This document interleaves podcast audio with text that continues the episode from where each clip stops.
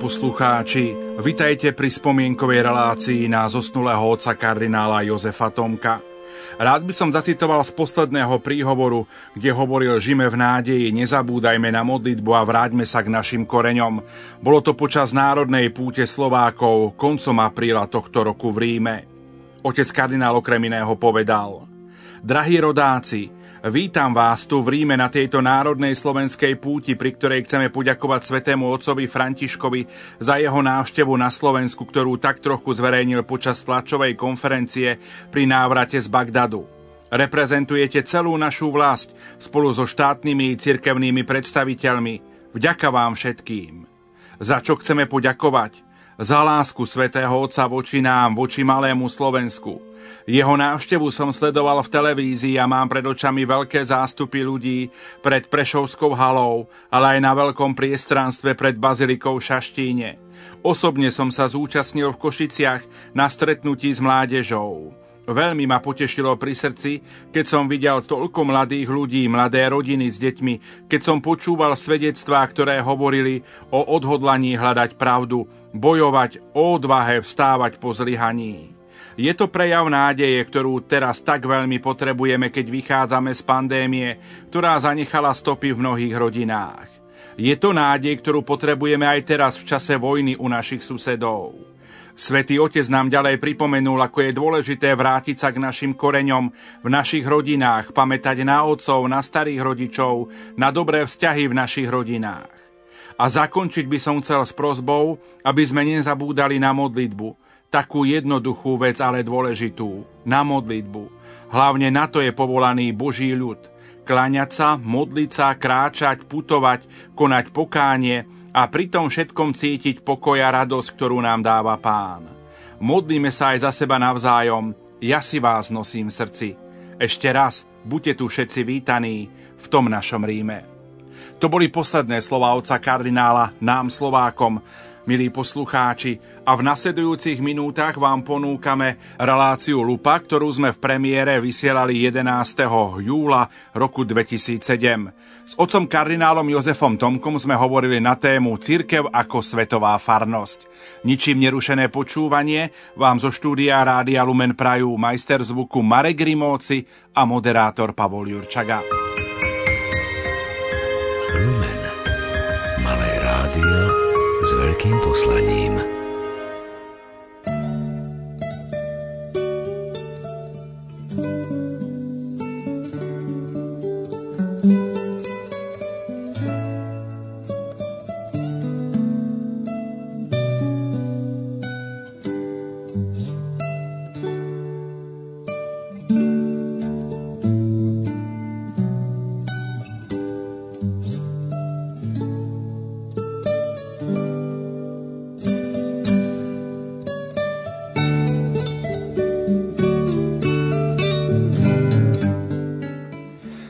Zaiste všetci poznáme nejakých misionárov, či už osobne alebo z rozprávania. Máme ideu o tom, čo je ich povolaním, ich úlohou, ich cieľom, aké sú ich talenty. Všetci tí, ktorí nasledujú Krista, ktorí tvoria cirkevné spoločenstvo, sú povolaní pokračovať v jeho diele v úzkom spojení s ním a mať s ním účasť. Tomto cirkevnom spoločenstve sú však aj tí, ktorí iným špecifickým spôsobom pokračujú v jeho misii. Mnohí misionári poznajú aj výrok Pátra Teodócia. Boh ku mne hovorí aj cez potreby časov a tak mám oči otvorené, aby som videl, čo dnešný svet potrebuje. Potreba časov je Božia vola. Milí priatelia, na vlnách Rádia Lumen sa začína pravidelná relácia Lupa, ktorej vám predstavujeme jednotlivé farnosti na Slovensku dnes však trošku netradične a ináč. Dnes vám chceme predstaviť církev ako jednu svetovú farnosť s jej rozmanitosťami. Pozvanie do štúdia prijala jeho eminencia Jozef kardinál Tomko, host pre nás veľmi vzácny. A ja som veľmi rád, že v sprievode generálneho riaditeľa Rádia Lumen docenta Juraja Spuchláka môže práve dnes 90 minút pobudnúť spolu s nami. Otec kardinál, prajem vám teda Pokojný dobrý večer, vitajte v Rádiu Lumen v Banskej Bystrici. Ďakujem pekne a som veľmi rád, že sa nachádzam tu medzi vami a spolu práve s poslucháčmi Rádia Lumen, o ktorom som už počul, počul veľa dobrého a ktoré má veličiznú úlohu. Povedzme si aj misijnú, aby sme boli v línii. Mne sa veľmi páčila tá myšlienka a obraz, že církev je ako farnosť sveta.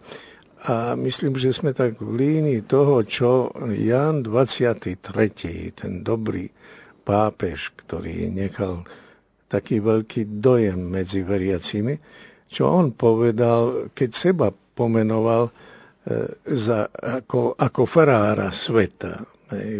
Církev je naozaj ako čosi také, ako farnosť sveta. A ja by som pripojil k tomu, ako Božia rodina. Aby aj ten svet nebol len nejaký ako cudzí svet, ale ako čosi naše. E, Afričania to majú veľmi radi, práve ten názov Božia rodina. My sme všetci jedna veľká Božia rodina. Keď som rozmýšľal nad tým, ako začať túto reláciu, tak som určite to spojil s misiami, lebo svet a Slovensko vás pozná práve pod misiami. A našiel som aj takú definíciu misionára. Je to muž, žena, ktorých povolal Boh, aby ich poslal k ľuďom. Otec kardinál, stáli ste na čele kongregácie pre evangelizáciu národov. Ako by ste vy definovali misionára? Nuž je tam veľká pravda, čo sa povedalo aj tá definícia sa môže prijať bez všetkého, pretože každý pokrstený je už aj v istom zmysle misionárom. Aspoň v tom zmysle, že má svedčiť o Ježišovi Kristovi. Má svoju vieru aj na verejnosti vole ako prejaviť. Jednoducho.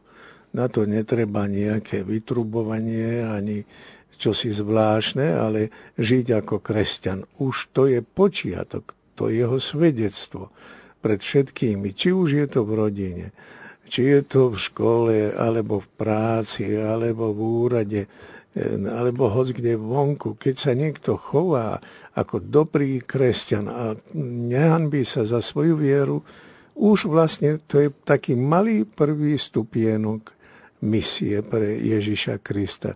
Kristus Pán poslal ale e, svojich učeníkov a to bol jeho prakticky posledný skutok e, na tejto zemi. Keď už mal opustiť e, svet, tak vtedy im odovzdal svoju moc dokonca a svoje poslanie. Daná je mi všetka moc na nebi i na zemi veľké slovo. Choďte teda. Viete, to teda, toto vám má účinnosť a údernosť. Choďte teda. V sile tej jeho moci choďte do celého sveta, učte všetky národy a krstite ich v mene Otca i Syna i Ducha Svetého a tak ďalej. E, to je jeho mandát, to je poslanie, ktoré nám nechal všetkým. Ja to radšej takto široko opisujem bez toho, aby som sa snažil um, niekoľkými slovami iba podať definíciu. Lebo takto pochopíme silu, naozaj veľkosť toho, čo církev robí práve nielen v misiách, ale po celom svete. Lebo misie, keď my povieme, že sme misionári, tak to má, môže mať dvojitý význam ak sme misionári, povedzme na mieste, kde sme, aj v kresťanskom prostredí, povedzme aj na Slovensku. Na Slovensku nie sú misie v tom e, zvláštnom, špecifickom slova zmysle. Aj keď niektorí hovoria, už aj tu máme misie, lebo je tu veľa neveriacich. Hej, to je skôr taká nová evangelizácia, ktorá je tu potrebná.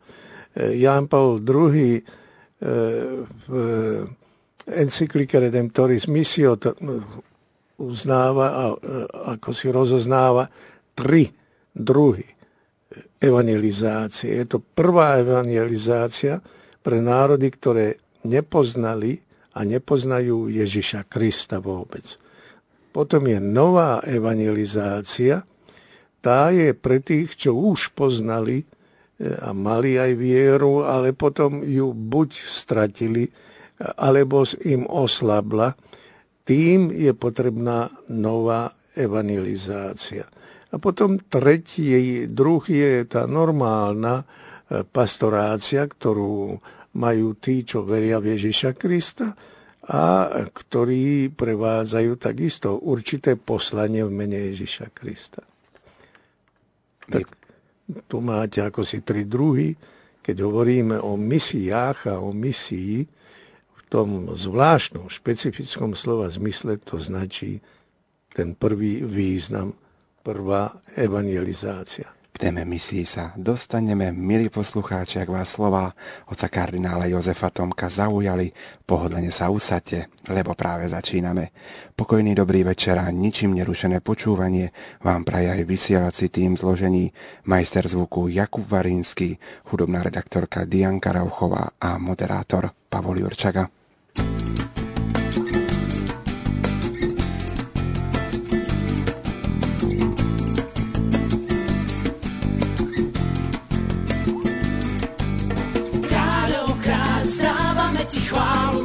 just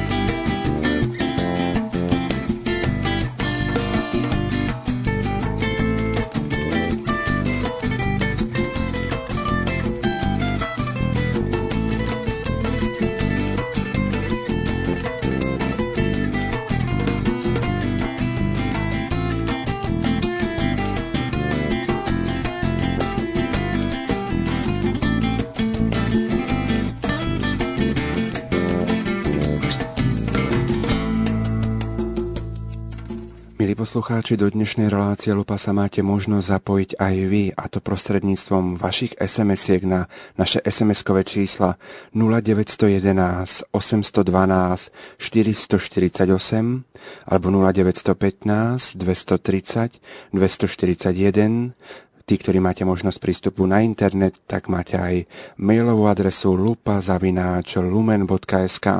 Priestor vašim telefonátom dáme v závere našej relácie.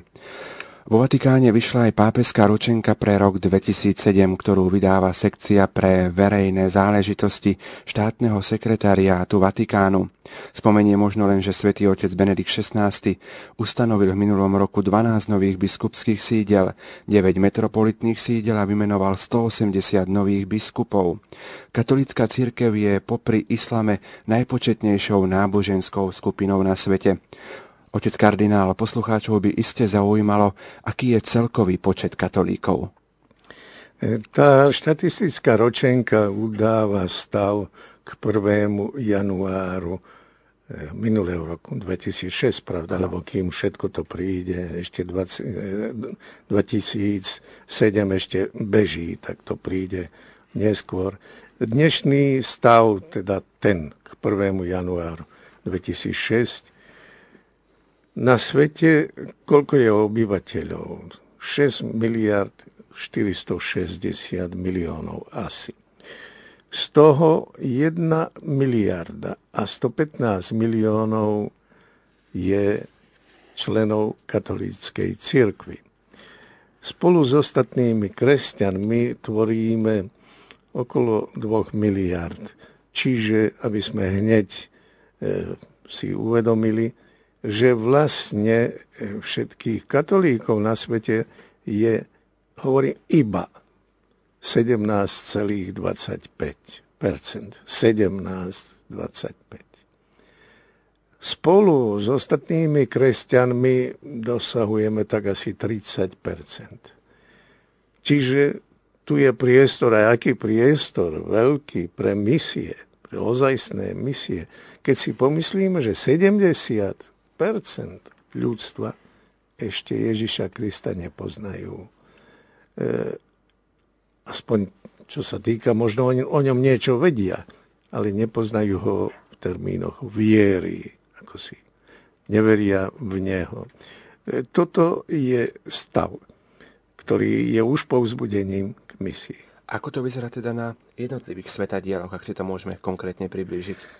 Hej, tak najväčší postup je v Afrike. Afrika vôbec je, by som povedal, je veľmi chudobný svetadiel. Teraz je v kritickej situácii ale napriek tomu viera rastie. A kresťanská viera samozrejme za 5 rokov vzrast v Afrike, vzrast pokrstených je o 18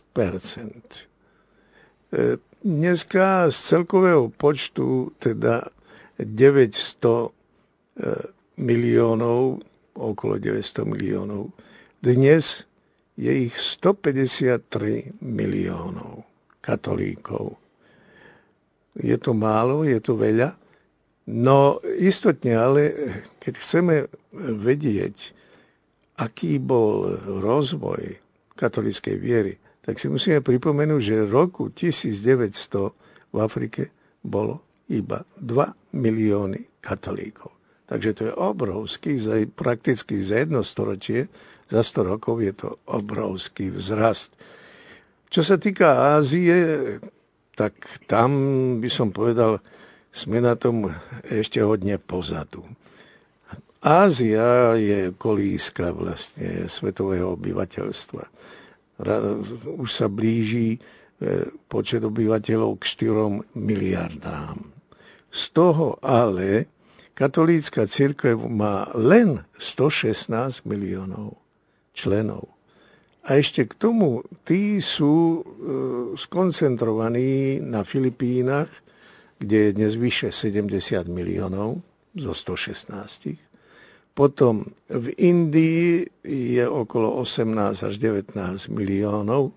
To je tiež taká druhá početná krajina, hej, ale tých niekoľko desiatok miliónov sa nachádza uprostred veľkého mora jednej miliardy iných nekresťanov. To si tiež musíme uvážiť. Ale celkové musíme povedať, že v Ázii je ešte veľa čo robiť. Určitá stagnácia sa javí v Severnej Amerike a v Európe. A to najmä prečo? Pre krízu rodiny, a obmedzovanie počtu detí. Čiže do toho vstupuje aj otázka populácie, otázka pôrodov. Prečo? Lebo práve v Severnej Amerike a v Európe sa rodí pomerne veľmi málo detí. Povedzme si to, že aj na Slovensku, prípadne pre dvoch manželov, iba 1,2 deti. Čiže prakticky o jednu generáciu, predsa dvaja, sú dve osoby.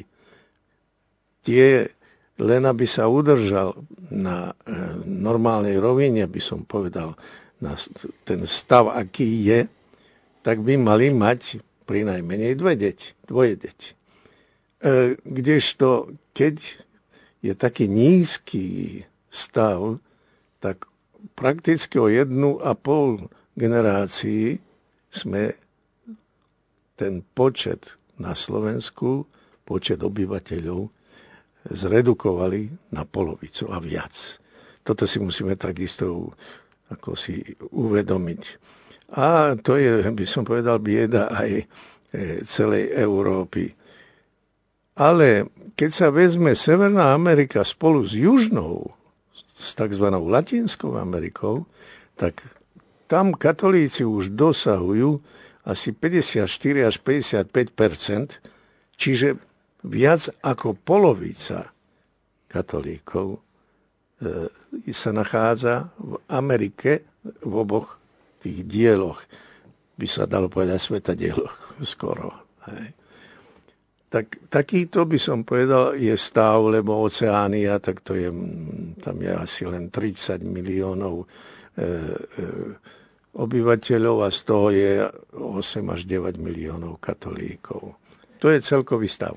Spomíname svetadielia, krajiny, predsa len skúste si, otec kardinál, tak trošku aj vy zaspomínať. Aj sám ako prefekt kongregácie pre evangelizáciu národov ste navštívili mnohé krajiny, sprevádali ste aj pápeža Jana Pavla II., ktorý kút sveta vám tak najviac učaroval, na ktorý tak najviac spomínate. Nož, pravda, to je tá africká choroba, ktorú Afrika naozaj necháva v duši, hej, lebo to sú ľudia veľmi nielen sympatickí, ale aj otvorení pre vieru, ako som to poukázal v číslach a mm, by som povedal aj veľmi úprimný, otvorený. Takže v istom zmysle tam človek môže s nimi rozprávať e, s celkom otvorenou tvárou a vidí ich reakcie, vidí tiež na tvári, na ich tvári. A sú to ľudia e, priateľskí. Takže Afrika bez pochyby. Milí poslucháči, tak to boli slova otca kardinála Jozefa Tomka. My si opäť zahráme a po pesničke budeme v našom rozhovore pokračovať.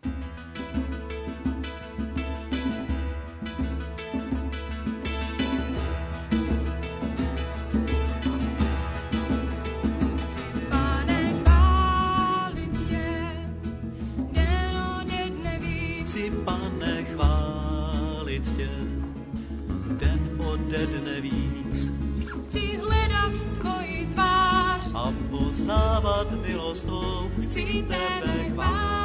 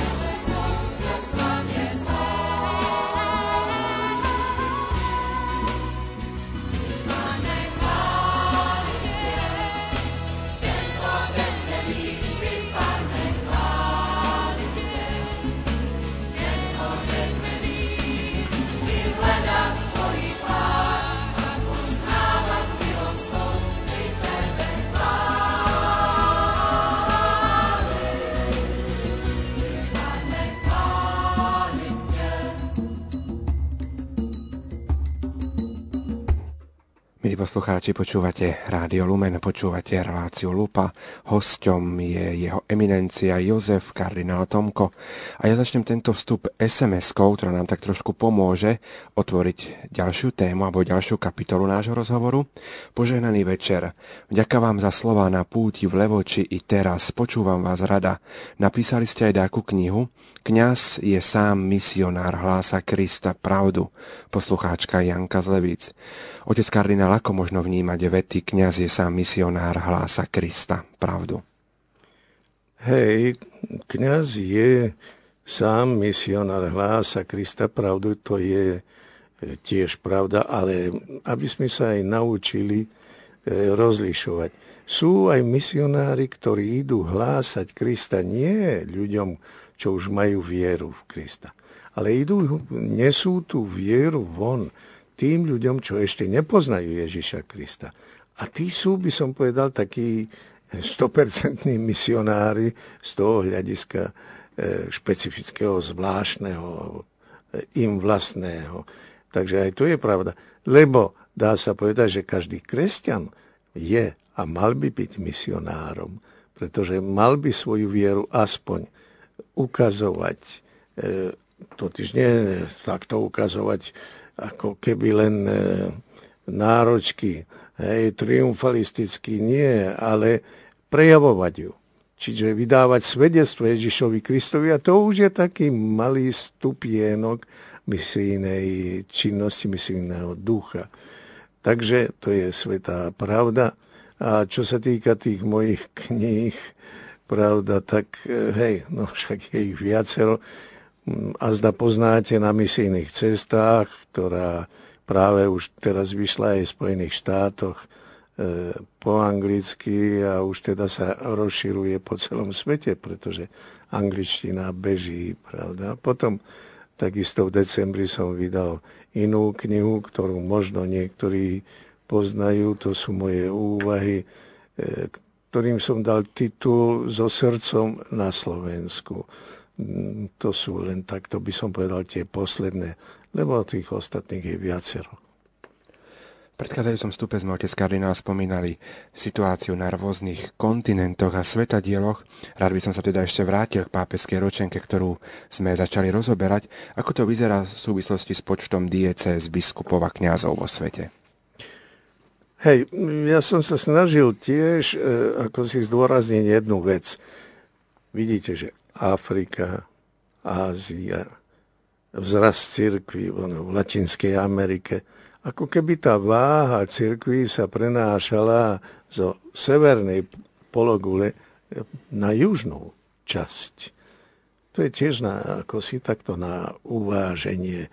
A čo sa týka diecéz, tak pravda, aj tie nové diecezy sa zakladajú e, najviac práve v tých misijných krajinách. Ja som mal možnosť za tých 16 rokov čo som viedol katolické misie na svete, tak som priniesol svetému otcovi pravda, počas 16 rokov e, spolu okolo 180 nových diecez na schválenie. No niektorí sa aj divili. Toľko to, no už veru bolo, pán Boh požehnal a ja som sa cítil, tak by som povedal, ako krstný otec, ktorý nesie e, malé, nové, novonarodené decko na krst. na krst. Tak ja som ako si svetému otcovi dával, podával tú správu a žiadal som ho o schválenie práve novej diecézy. No to bola radosť ozaj, aj keď sa zriadovala po tých rôznych. A teraz, čo sa týka celkové, celkového počtu, tak e, počet bez pochyby vzrástol a zrástol za 5 rokov o 2 Začiatkom roku 2006 už bolo 3061 diecéz. Jedna diecéza má priemerne v Ázii 175 tisíc veriacich, ale tí sú roztratení veľmi naširoko E, to sú zväčša veličizné diecezy, čo sa týka vzdialenosti. V Afrike už je to niečo okolo 300 tisíc veriacich. V Európe, hovoríme o priemernej dieceze, 378 tisíc. To všetko závisí aj od hustoty obyvateľstva, aj od počtu veriacich e, samých a od iných okolností.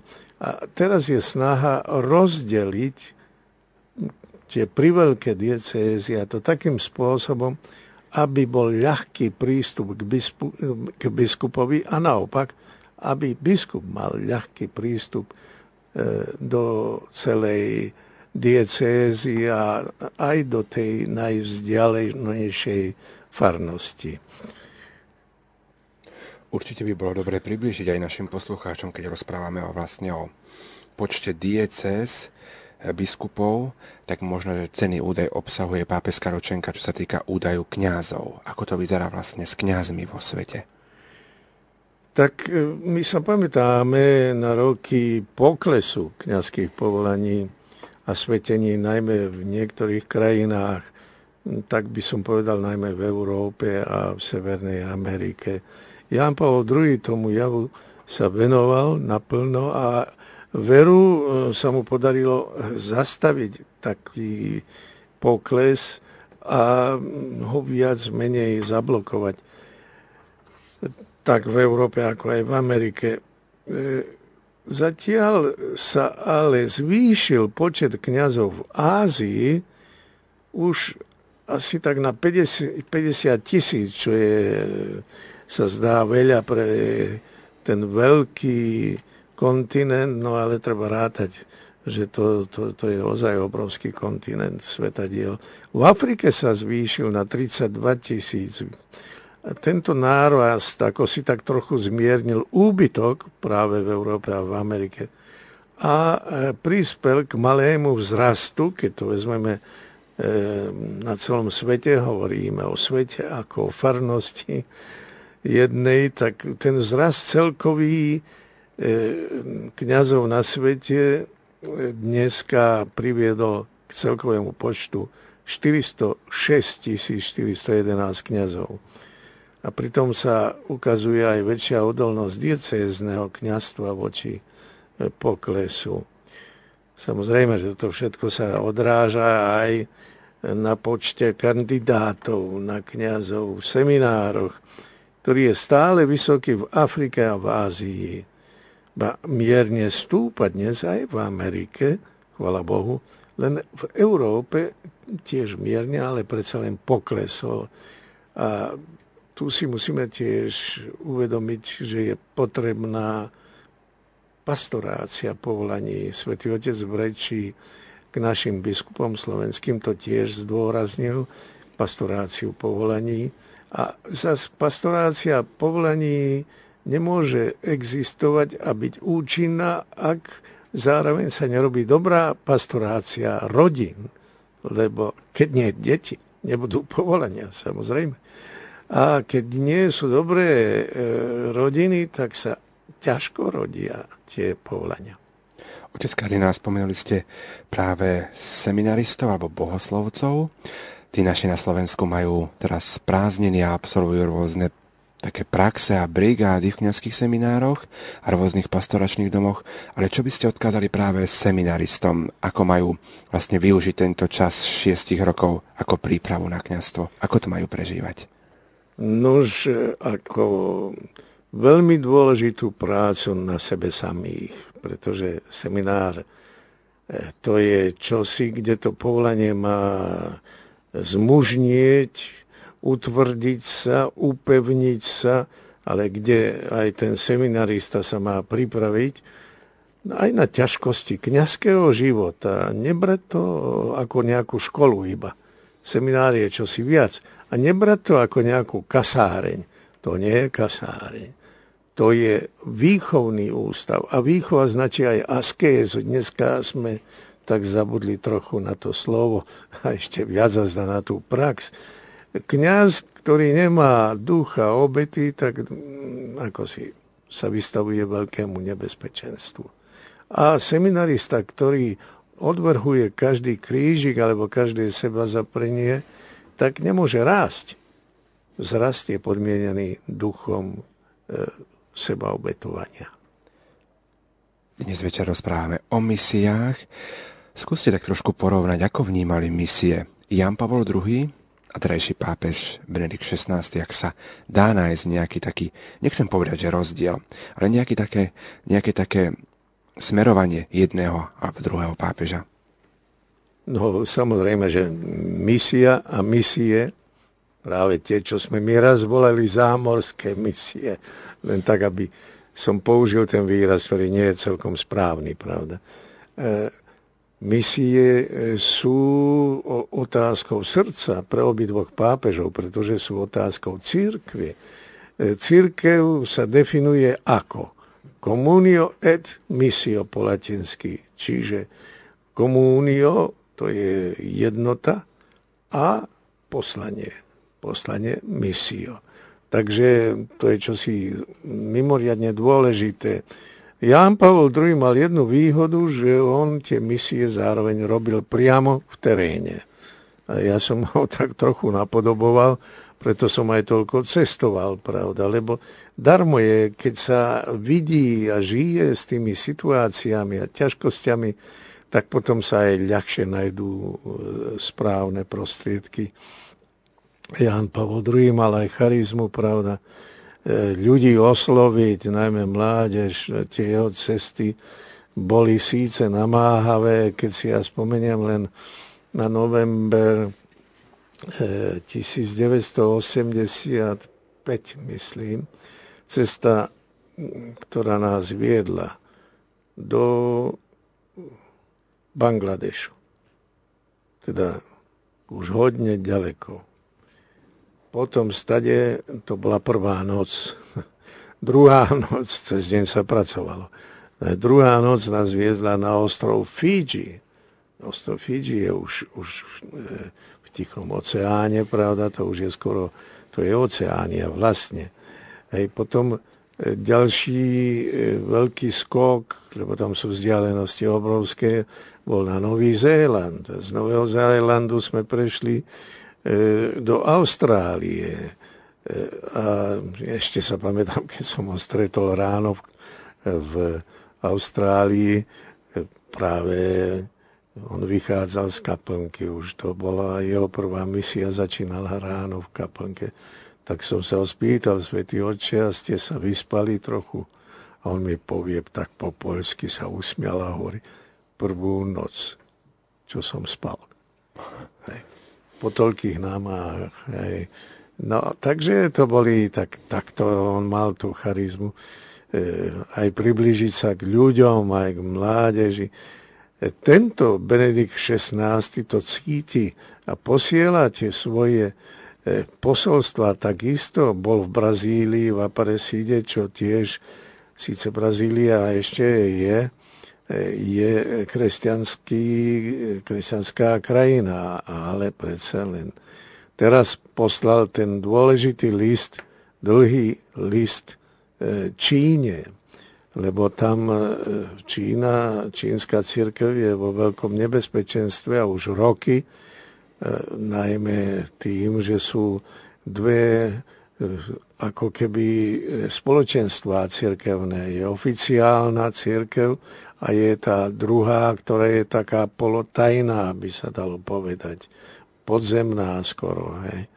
A so všetkými problémami, ktoré existujú on mm, aj v tom liste ukazuje mimoriadný zápal po najprv misijný, ale ukazuje aj mimoriadnú starostlivosť a podáva riešenia na, na problémy.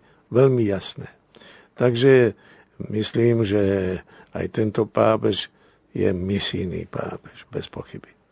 0911 812 448 alebo 0915 230 241 sú naše SMS-kové čísla do štúdia. Ja pripomeniem aj mailovú adresu lupa zavináč lumen.sk a my si opäť zahráme.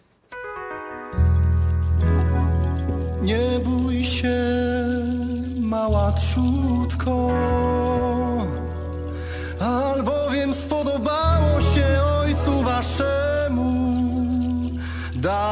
Am królem.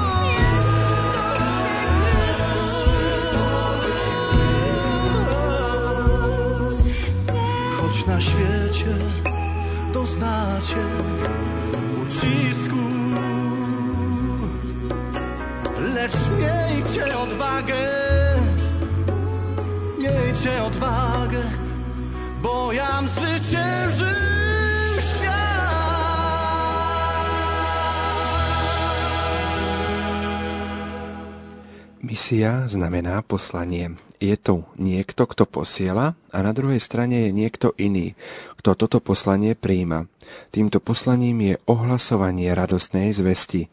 Je to zväz o tom, že Boh znížil náruč so svojím synom na zem. Ježiš, jeho syn, žil medzi nami. Zomrel za nás a chce, chce nás tmy povolať do svetla. Úlohou misionárov je šíriť túto pravdu tak, že zmení život tých, ku ktorým prichádzajú a urobí ich naplno, naplno kresťanmi, urobí ich ľuďmi. Otec kardinál, spomínali sme v predchádzajúcich stupoch situáciu vo svete. Ste na Slovensku niekoľko dní, ako vy vnímate postavenie cirkvy na Slovensku. Našim poslucháčom môžem prezradiť, že tesne pred vysielaním ste pozorne počúvali aj vysielanie Rádia Vatikán, ktoré sme prinášali našim poslucháčom, takže máte také tie naozaj zaujímavé informácie o Slovensku. Ako vy vnímate postavenie cirkvi na Slovensku? No, že ja by som nechcel sám ako si svoje náhľady e, stavať ako rezolutné. Ale môžem sa oprieť o to, čo naši biskupy prehlásili a čo povedali aj svetému otcovi Benediktovi XVI. A ako on v prejave k našim biskupom sám chápal situáciu na Slovensku. Myslím, že toto je dôležité, lebo takto sa pochopí, pochopia aj moje vyjadrenie v Levoči, v homílii v Levoči. Lebo tam som prakticky sa dotkol otázok háklivých aj delikátnych situačných otázok, e, ktoré e, sú tu na Slovensku, ktoré existujú a o ktorých hovoril Benedikt XVI. A myslím, že to je dôležité aj e, keď komentujete e, tie, tú moju homíliu. E, celkové chcem povedať, máme krásnu církev na Slovensku. Máme tu ľudí, ktorí veria a pevne veria, plnia si aj svoje, svoje povinnosti, kresťanské povinnosti. Máme tu, dalo by sa povedať, aspoň jednu generáciu, ktorá vyšla z tých našich dobrých rodín celkové, ale nemohla v škole si prehlbiť náboženské povedomie alebo aj vedomosti. Dneska to môžu byť vzdelaní ľudia, inteligenti, ktorí pracujú aj na vysokých miestach a ktorí e, majú iba tú tradičnú, by som povedal, vieru, ktorá ale im už nestačí. Pretože medzi tým môžu mať vedu, by som povedal, vyjadrenú na vyššom stupni, ako oni, čo dostali, čo mohli dostať. Alebo e, od vlastnej matky, babky, len tak úchytkom. E, čiže v tom, e, že sú otázke viery, by som povedal, ostali pozadu. Majú ale dobrú vôľu, ale sa boja k tej viere, ako si pristúpiť teraz. Už nemajú tú smelosť, ktorú dodáva viera, keď sa prežíva, povedzme, v našej dobrej pôvodnej slovenskej tradícii. A potom máme aj niektorých ľudí neveriacich, aj keď sú to ľudia, ktorí nie vlastnou vinou stratili tú vieru, keď sú to ľudia dobrej vôle, radšej by sme mali k ním pristúpiť e, s pochopením a snažiť sa našu vieru pred nimi osvedčiť, prejaviť, tak, aby sme aj im dali trochu z toho pokoja, ktorú vier, ktorá, e, ktorý dáva viera sama. E, myslím, že tam je ešte veľa čo robiť.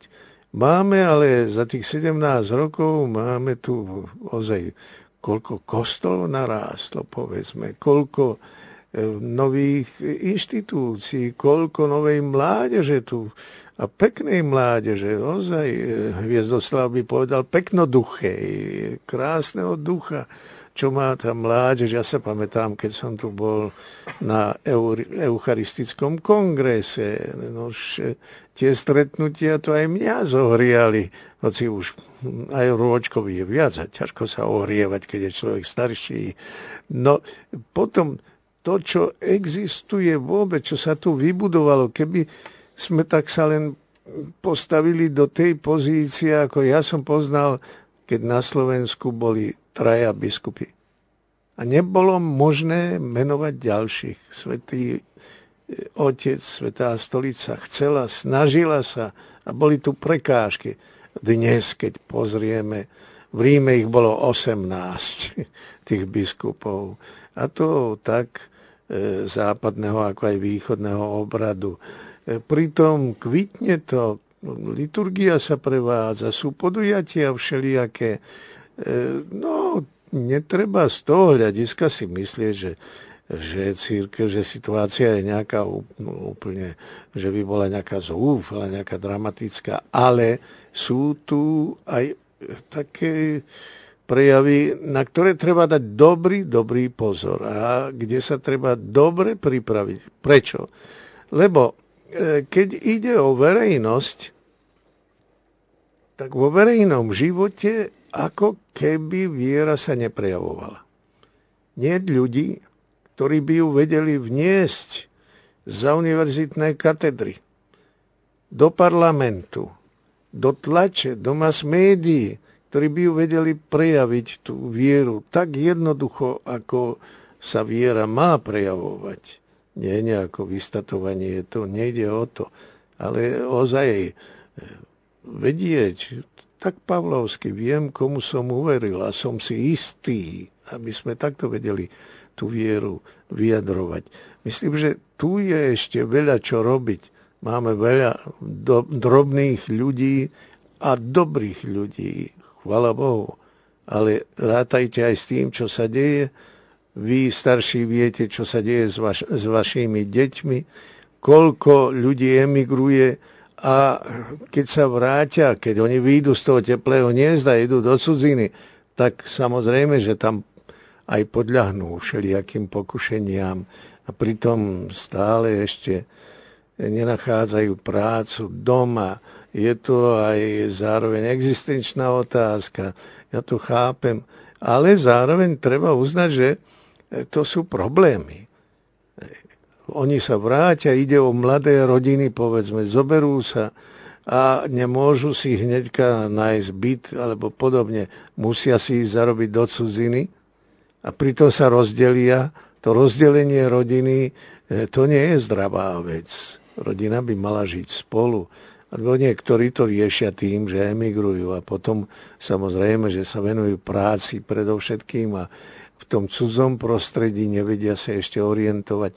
Tu máte spústu takých mm, všelijakých problémov. Takisto prichádzajú nové vetry. Čo sa vám ponúka? Čo e, sa vám predkladá ako moderné? Ohľadne rodiny, ohľadne manželstva, vôbec manželstvo? Na čo? Ohľadne pôrodnosti, na morálnom poli, čo sa vám predkladá a kto vám to predkladá, e, ako sa vám e, predstavuje církev v tých verejných otázkach, verejných prostriedkoch. Čo sa vyzdvihuje a čo sa zamlčuje. Však tu, tu je toľko dobrá aj medzi kresťanmi, toľko dobrá aj medzi inými občanmi. Prečo sa nedáva prednosť tomu? Prečo my musíme žiť zo škandálov iba? Prečo sa zdôrazňuje to, čo by sa nemalo zdôrazňovať? Vaše deti, čo hltajú? Ja vám opakujem tie otázky, aby som doplnil ten obraz. Preto ja som povedal v homílii v Levoči, že obraz je čierno-biely, lebo sú tu aj čierne stránky, ale sú aj svetlé stránky. A tak tá situácia je, by som povedal, e, celkové pozitívna. pekná viera, pekní ľudia, pekná církev tu existuje. Máme svoje slovenské srdce, vieme ho aj dakedy prejaviť. Prepukne v nás dokonca tá dobrota slovenská aj. Ale popri tom dakedy sa prešmiknú aj všelijaké neduhy. A veru, e, aj my ich máme. Tak si to uznajme. To je celé. Spomenuli ste rodinu, nielen teraz, ale aj vo svojej homílii na Levoči. Neraz ste sa vyjadrili, že rodina je spoločenstvom života a lásky. Ako bojovať, aby sme tieto základné piliere rodiny nestratili tu na Slovensku? Už ponajprv si uvedomiť, počnú s láskou. Pretože dneska sa láska zúžila na čo? No, na, na nejaký slepý pocit, ktorý ma zachytí za ktorý ja absolútne nemôžem. Láska je silnejšia ako všetko, pravda? Aj sa hovorí, láska je slepá. Aj, e, ako si uniká to, čo je dosť podstatné v láske. Čo sa hovorí, kedy, kedy pozme dvaja mladí, kedy sa majú radi, keď e, jedna osoba vzhľadom na druhú osobu keď sa cíti dobre s ňou. To cítim sa. Ja sa cítim dobre s niekým. Láska je čosi viac. Láska je chcieť dobro tomu druhému. Láska vychádza zo seba. Láska sa dáva. V manželstve láska sa dáva a dáva život. To je ten, tá druhá hodnota, ktorá je, je podstatná v manželstve, povedzme, a v rodine. Láska dáva život. Aby ten život ale mohol nielen e, sa narodiť, ale aj pokračovať a mm, aby to decko dostalo dobrú výchovu, k tomu treba e, čosi stabilné, čosi stále. Tá rodina, tí rodičia musia byť spolu a ozaj musia vedieť milovať seba a milovať to decko a dávať tomu decku čosi a pripraviť ho pre budúcnosť. Čiže tie dve hodnoty e, sú veľmi dôležité. Láska a život. Otec kardinál, každý nástup zakončujeme takou spomienkou. A teraz vás chcem poprosiť, skúste si zaspomínať na vaše stretnutia s matkou Terezou. Jaj, matka Tereza, ja sa vždy usmejem, pretože mi príde na um, kedykoľvek prišla do Ríma, tak navštívila tri osoby. A to Jána Pavla II. samozrejme. Ano. Druhý bol kardinál Lagi. E, to bol e, t- kedysi v Indii za mladá bol na nunciatúre. A tak ona ho tam poznala a veru bola vďačná jemu, že jej pomohol určitých krokoch. No a tretí bol kardinál Tomko, takže som ju mal neustále pred sebou a vždy prišla s tou svojou kapsičkou, takú tanistru, pravda, nosila aj s rúžencom a prišla, usmiala sa, rúženček v ruke, pravda, taká tetka by som povedal, to, to bolo čosi ozaj také milé, chudučké, hej, a, a už sa usmiela a vytiahla svoj notesík a už mi prečítala, aké nové domy kde založila. A išlo, čo ja viem, v Rusku, tak ja som stretla Gorbačeva, alebo toho neho, pravda, iných ľudí takých a mi porozprávala všetko, takže to bolo také chutné. No ale pritom samozrejme Eucharistia. Čo tu by som mohol rozprávať? Veľa ešte o matke Terézie, povedzme, ak, keď išla do Albánska ešte nebol, by som povedal, koniec Albánsku, tej e, dynastii diktátorskej, ktorá tam bola. Ešte bola diktatúra, ale už, už sa chýlilo. E, a, a ona mi naraz vraví, že pôjde. Prečo? Lebo jej veľvyslanec albánsky v Taliansku vymohol u vlády, vtedajšej vlády, u diktátora Hokšu, dovolenie, že mohla ísť e, vo svojom habite so všetkým, aj s rúžencom, vtedy, keď sa strieľalo za krížik. Stačilo nosiť krížik. Ja som poznal jeden prípad, Hej, to mi povedali oni Albánci, hej, no už zastrelili e, jedného človeka len preto, že mal krížik. Hej. Všetko bolo zakázané. Albánsko sa chválilo, Hokša aspoň, že to je prvý e, štát, ktorý je vyslovene ateistický. Ako štát. Tam nebolo dovolené nejaké náboženstvo. A ona sa tam dostane. A potom mi rozprávala, ako vyjednávala, lebo chceli, aby prišla a sa postarala. Ona bola ochotná starať sa o tých chorých, o tých umierajúcich a tak ďalej. Ale podmienka. A to rezolútna podmienka, že mi e, dovolíte, aby prišiel so mnou kňaz a že budem môcť mať Eucharistiu, čiže kaplnku. Teraz išla a hľadala kaplnku. Povedali jej, že pani Hokšová mala v moci ako si takú starú kaplnku, samozrejme opustenú, tak ona ide za tou paňou, pravda, matka diktátora bola ako manžel možno v niečom ešte fanatickejšia. Hej. Tak e, e, hovorí, žiada si ako si tú kaplnku od pani Hokšovej. A pani Hokšová vraj jej povedala, ak dáte viac dolárov ako nejaký cudzinec, tak vám ju dám. A matka Terézia sa na ňu pozrie, usmeje a povie jej, pani, a vy nechápete, že ja vám tu dávam príležitosť, aby ste robili dobro? Ešte tá odvaha. Takto. Hej, dobro. Hej, aby, takže nie, ty mne robíš milosť, ja tebe dávam tú príležitosť, aby si spravila voľačo dobrého. Hej.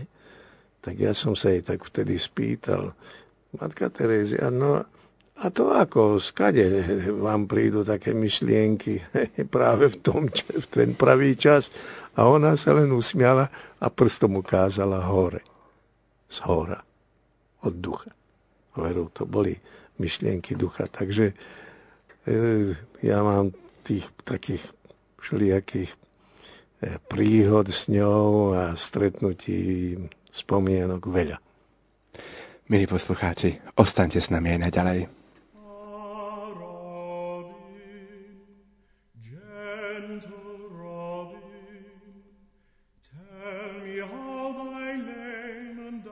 And thou shalt know.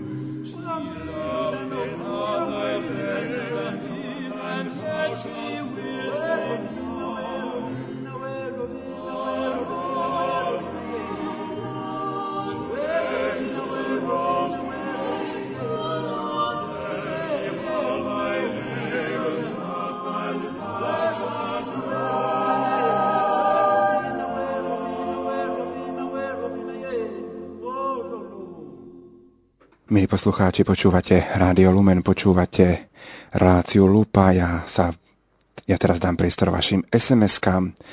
Máme tu veľa pozdravov pre oca kardinála z pápeských misijných diel Košickej arcidiecézy, prosby o modlitbu. Nemôžem slobodne prežívať svoju vieru. Tajne sa modlím, pomáham v kostole aj finančne. Keby som, keby vedel manžel, hádali by sme sa. On odmieta Boha. Mám hriech, čo robiť? No len pokračujte v prejavoch svojej viery tam, kde ich môžete a tak, aby ste nedali príležitosť výbuchu manželovi. Isté, že vy sa modlíte aj za neho a pán Boh vyslyší bez pochyby e, dobré modlitby a najmä vaše. A každopádne to svoje utrpenie e, obráte a venujte aj za neho ja sa za ňo tiež pomodlím, aj za vás. Ale smelo do toho. Viera je vtedy, keď sa osvedčuje práve aj krížom. Veľa takých reakcií máme opäť na vašu kázeň. Otec kardinál, otec kardinál, vďaka za múdry príhovor v Levoči. Počul som názor, že sa počas kázne príliš veľa tlieskalo. Čo vy na to veľa Božieho požehnania posielame z krásnej lúky? Požehnaný večer vám prajem, pozdravujem oca kardinála. Pozorne som si vypočul Božie slovo z Levoče. Otec kardinál, vysvetlite pojem hadov v tráve. Okolo seba nevidím. Nož, hady v tráve sú také, čo sú nebezpečné, pravda. Nebezpečia, totiž tým som chcel je len jedno vyjadriť. Nie všetko je také pokojné, ako sa takedy zdá. E, kedy, ako keby voľa kto vás chcel uspať, ale medzi tým vám e, predsa len tie nebezpečenstvá, tie názory sype ako hotovú vec, to je moderný spôsob života, to je taký model rodiny, všetko ostatné je už prežité, nebuďte zaostalí, to, to sú tie hady lebo sú nebezpečné, lebo ich nevidíte. Naraz sa vám len, len vás niekde e, dorazí, štipne, pravda? To bol ako si ten obraz, ktorým som chcel vyjadriť určitú skúsenosť, e, ktorú aj vy máte. E, práve, povedzme, ako sa dnes hľadí aj medzi mnohými mladými na predmanželské súžitia a to aj, aj, aj spolu bývania. No, no dneska sú také časy, no však aj, a vy rodičia sa bojíte osloviť, no oni už majú svoje roky, pravda, sú, tak ja čo im poviem, pravda, čo im povieš, aspoň slovko, moja mama vždy bola ochotná povedať slovko aj mne, už keď už aj ako kardinálovi. Tak, vy ako rodičia, nebojte sa im povedať, lebo to je ich pre ich dobro, kde to berú toto. To, čo je nové, to neznačí, že ipso facto je to najlepšie. A to, čo je staré, nie je to najhoršie. Tak len pozor. Ale tu nejde o to prijímať nové alebo staré. Ale pomyslite si, či toto sa zhoduje s vašou vierou a s príkazom Ježiša Krista. Toto si pomyslíte. Či chcete aj vy aby vaše deti rástli v takej situácii, ktorá nie je v zhode s vierou a nie je v zhode s vôľou Božou. E, viete, čo, aké požehnanie môžete čakať od, od, od takých súžiť, od takých foriem. A iné veci, čo sa vám prezentujú, samozrejme, vy pozeráte na televíziu a všetci hovoria, potom, jaj, však to bolo na televízii, bolo to v novinách dokonca, tak to je pravda. Tu práve som vás vyzval a vyzývam ešte raz, aby ste si dali, e, na, na, pritom používali svoj vlastný rozum, a svoje kritické zmýšľanie a svedomie. A vedeli tiež rozoznať, čo je správne a čo nie je správne. Nuž, ale smelo do toho a už nenechajte, aby tie hady sa k vám priblížili. Vy ste spomenuli mamu, naozaj mama je len mama. Ja vám teraz prečítam jednu sms od babky Heleny, ktorá nám píše. Pochválený buď Ježiš Kristus, prosím o modlitbu jeho eminenciu kardinála Jozefa Tomka za naše siamské dvojičky Mareka a Miška aj za lekárov, ktorí ich budú oddelovať. Pán Boh zaplať. Takýchto SMS-iek s prozbou o modlitbu otec kardinál naozaj prichádza dosť. Ako možno zareagovať na tieto SMS-ky? No jedine to, že im sľubujem, že ich zahrňujem už teraz. Ja nemám popísanú takú litániu všetkých tých potrieb a prozieb. Ale už pred Pánom Bohom, však on to vie, aj zahrňujem aj prozbu tej e, milej babky Heleny, ak sa nemýlim, ako aj tie iné prozby e, a bolesti vaše zahrňujem do svojich modlitieb, do svojich e, mod, e, svetých omší. Milí poslucháči, ja dám do pozornosti ešte naše telefónne čísla pred poslednou SMS-kou 048 471 0888 alebo 048 471 0889. Nech sa páči, telefonujte sem k nám do Rádia Lumen. Pán kardinál, ešte jednu SMS-ku, požehnaný večer. Chcel by som poprosiť osa kardinála o reakciu na najnovší dokument svätého Otca o cirkvi, aj kvôli dnešným správam. Vďaka za kázeň v Levoči. No už ďakujem za vďaku, ale čo sa týka toho dokumentu, tak to je dokument, by som povedal, trošku na vyššej úrovni ale ktorý kladie jasnú odpoveď na jednu pochybnosť. Tak Kristus Pán vlastne založil svoju církev, on hovorí, aj keď e, sľubuje primát Petrovi, tak čo povie, že a na tejto skale si ja postavím svoju, moju církev. On e, teda myslel na jednu církev. Jeho církev je jedna. A tak je eh, otázkou, a tí druhí kresťania, ktorí veria v Krista pána, ale povedzme nepríjmajú e, primát nástupcu svätého Petra, alebo nemajú všetky sviatosti ako my, alebo nemajú sviatostné kniastvo ako my máme, hej, tak oni sú církev alebo nie sú církev. A práve a je to Kristova církev, tak koľko je Kristových církví? Ja som sa v misiách stretol s tými otázkami a veru, to naše rozdelenie kresťanov je nám na škodu v misiách, lebo sa ma aj Afričania pýtali, tak my komu máme veriť? Vidím, že vy ste tak oblečení, tí druhí nie sú tak oblečení, idú podľa toho vonkajšieho. Hej? A vy sa voláte takto a tamtí sa volajú ináč tak ktorá je pravá církev Kristova. Toto je osvetlené práve v tom dokumente a to nie po prvýkrát, už viackrát. No potom sú tam také, by som povedal, aj teologicky už e, formulované otázky, prečo e, no, koncil povedal toto a nepovedal, nevyjadril to ináč a podobne my máme veľkú úctu aj k, k, k iným kresťanom. Teraz povedať pre nás aspoň, čo my si predstavujeme pod církvou, povedať im, že sú církev tak jednoducho, keď nemajú apoštolskú postupnosť, povedzme. A to v sviatostnom kniastve. To, byť církou, to značí mať kniastvo a ozajstné kniastvo a mať Eucharistiu ale Eucharistiu, ako my chápeme, ako Ježiš Kristus ju vyjadril e, vo svojom evanieliu, ako e, sa v prvej cirkvi tá Eucharistia žila.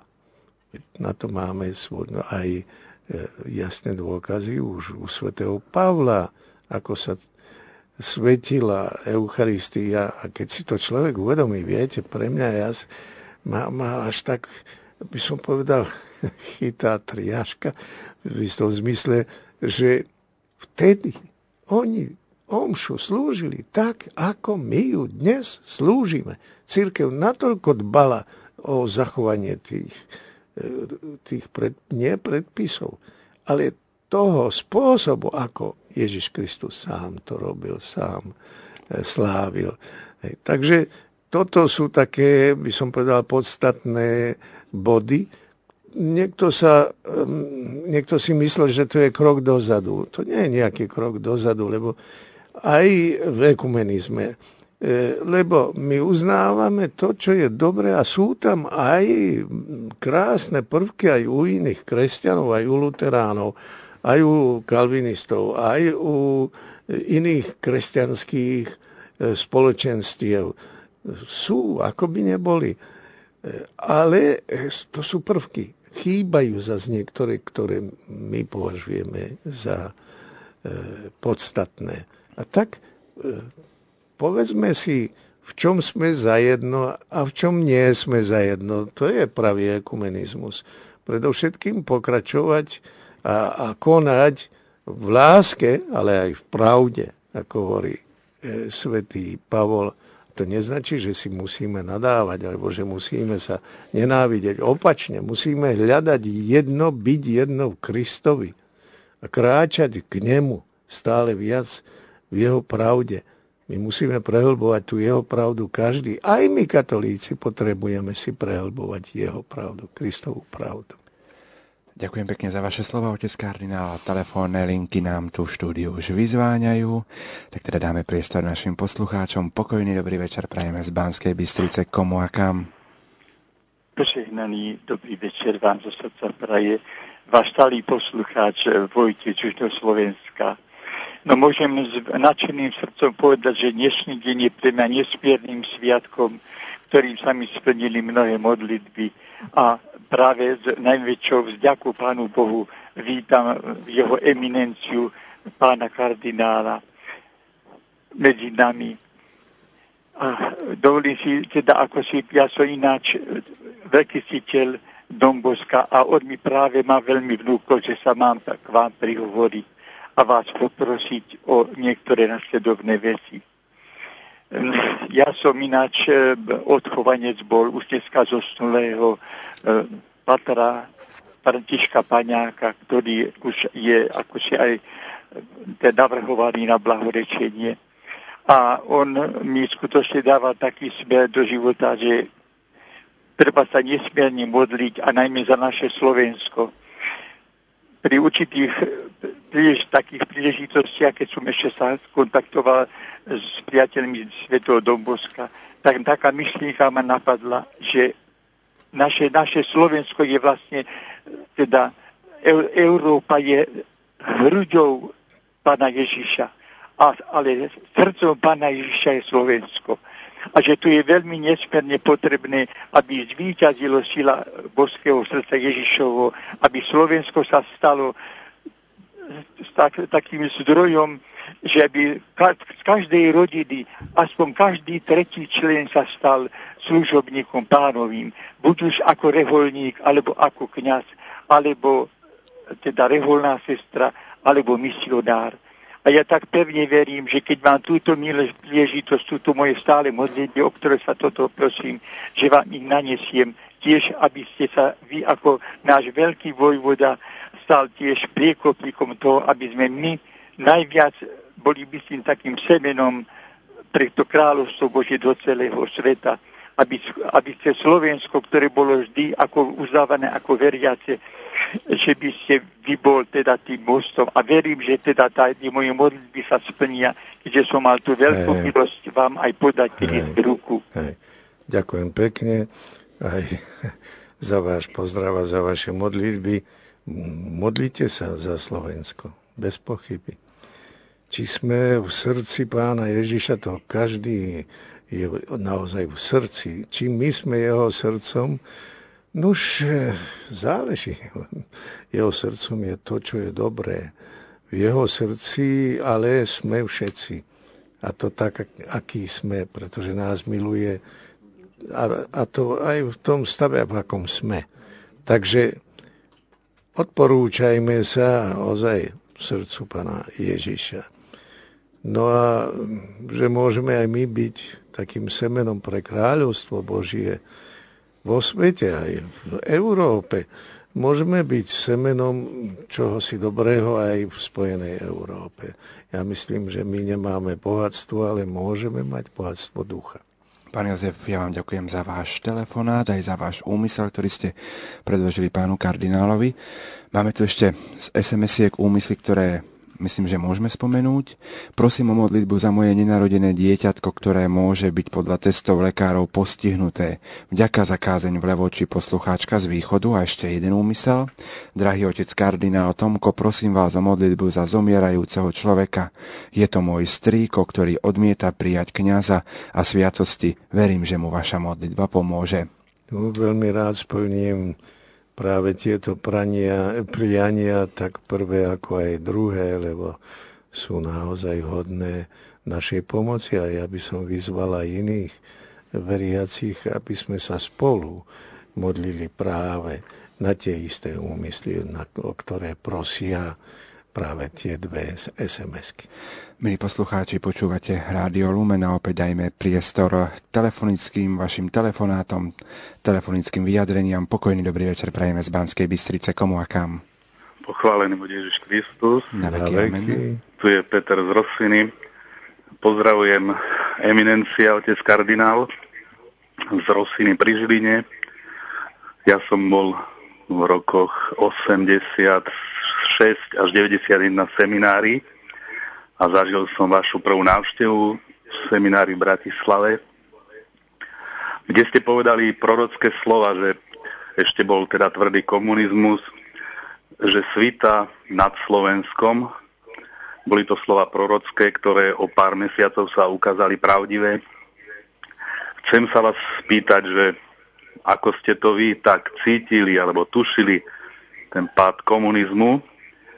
A druhá vec, Chcem vám poďakovať za ozaj nádhernú kázeň, nádherné slova, homíliu v Levoči, ktorá je ozaj pre Slovensko jasným signálom. Pomenovávate veci pravými menami a bolo by dobre, keby túto homíliu uverejnili katolícke noviny a aby z nej aj kňazi čerpali do svojich príhovorov, pretože je to tam ozaj všetko jasne a vystižne povedané, čo Slovensko potrebuje. Ešte raz vás srdečne pozdravujem, budem počúvať. Ďakujem a e, ponajprv vám chcem oznámiť, už mám v rukách katolické noviny, ktoré práve vyšli. Ano.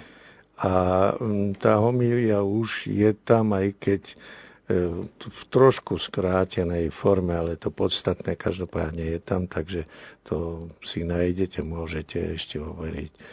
No, mm, keď už spomínate, aj ja veru si milo spomínam, aj to svitá nad Slovenskom, no najprv to svítalo ako si nad Tatrami. Nad Tatrami. Hej, pretože som to vyriekol práve pri vysviacke e, otca biskupa Františka Tondru na kapituli. E, a to mi prišlo tak mimovoľne, a to viete niekedy, vietor pravda, prichádzanie, viete, skade aj duch, takto prichádzavanie. E, a neviem, akože zavanul vtedy, že ten obraz, ktorý som videl pred sebou, Tatry, e, ktoré boli zakryté a naraz sa len pod vplyvom slnka začali dvíhať mraky a hmla, e, tak si to, ma, to mi dalo taký poput, aby som toto povedal okamžite na začiatok. A ľudia začali ťapkať. Keď som povedal, že svítá ľudia, svítá nad Tatrami, teda nad Slovenskom.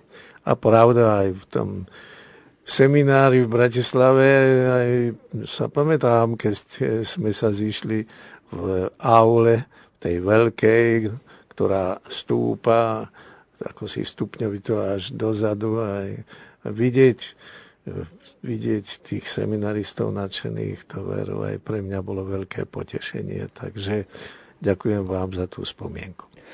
Ďakujem pekne za telefonát a dajme priestor ešte poslednému telefonujúcemu v tejto relácii. Pokojný dobrý večer.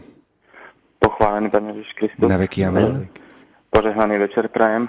Ja by som sa chcel spýtať otca kardinála Tomka, aký má názor na rozpínavosť scientológie a iných sekt v Európe, už aj u nás na Slovensku a ich nejaké univerzálne návody na šťastný život človeka. Ďakujem. Hej, no tak to, Viete, poznám mnohé náboženstva, ktoré ako si majú ľudí ako zakladateľov predsa len e, s vysokými ideálmi.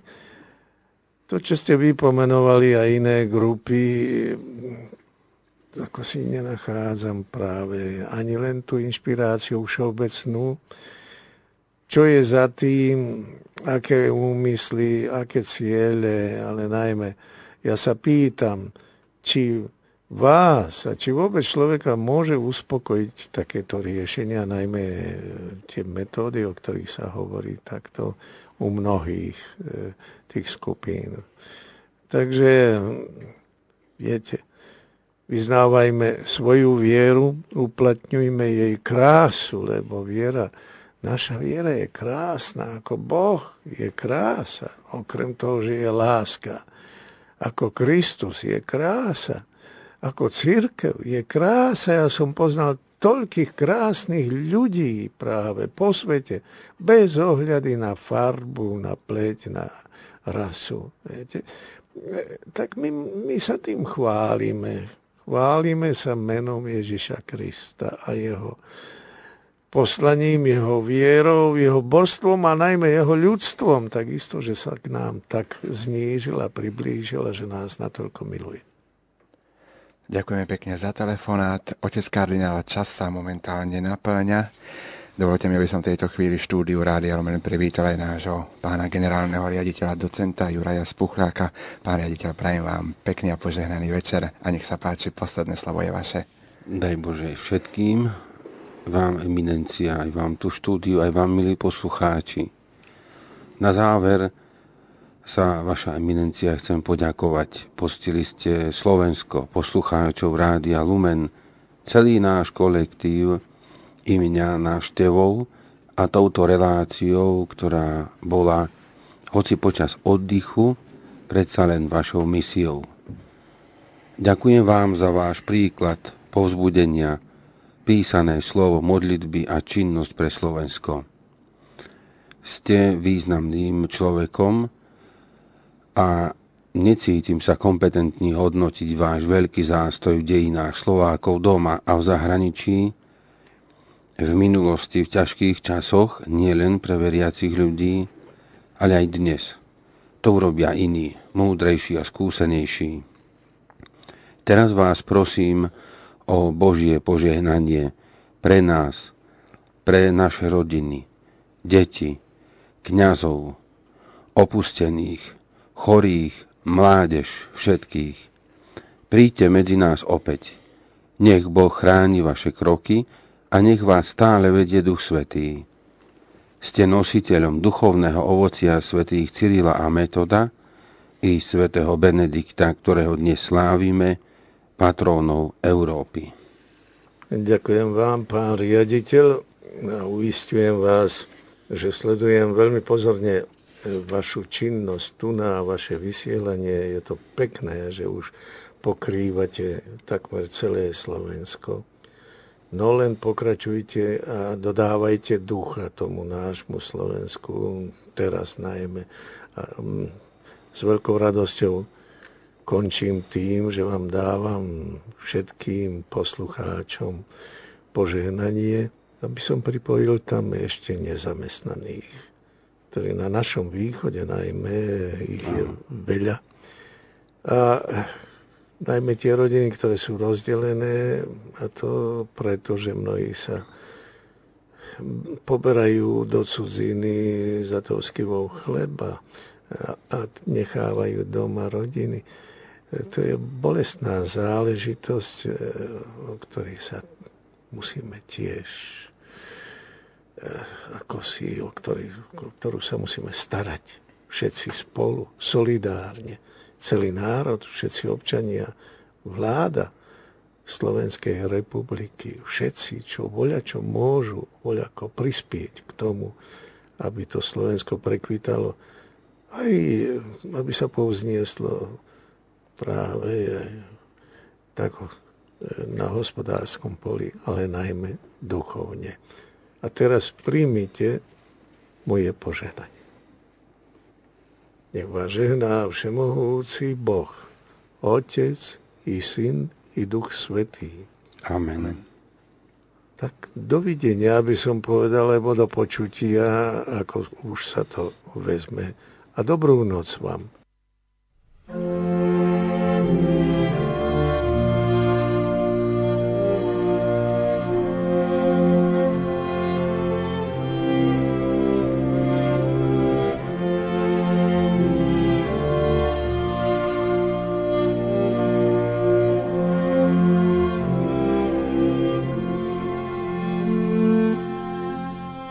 Uplynulých minútach, milí poslucháči, ste počúvali reláciu Lupa, ktorú sme mali v našom rozhlasovom archíve a v premiére sme ju vysielali 11. júla roku 2007.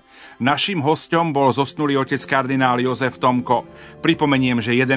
marca 2022 sa dožil 98 rokov a o deň neskôr 12. marca oslávil 73. výročie svojej kňazskej vysviacky, ktorú prijala v roku 1949 v Ríme. Po správe o úmrti slovenského kardinála, rodáka z Udavského v Košickej arcidiecéze a najstaršieho člena kardinálskeho zboru konferencia biskupov Slovenska pozvala veriacich modlitbe za dušu zosnulého otca kardinála. Za pozornosť vám tejto chvíli ďakujú majster zvuku Marek Grimovci a moderátor Pavol Jurčaga.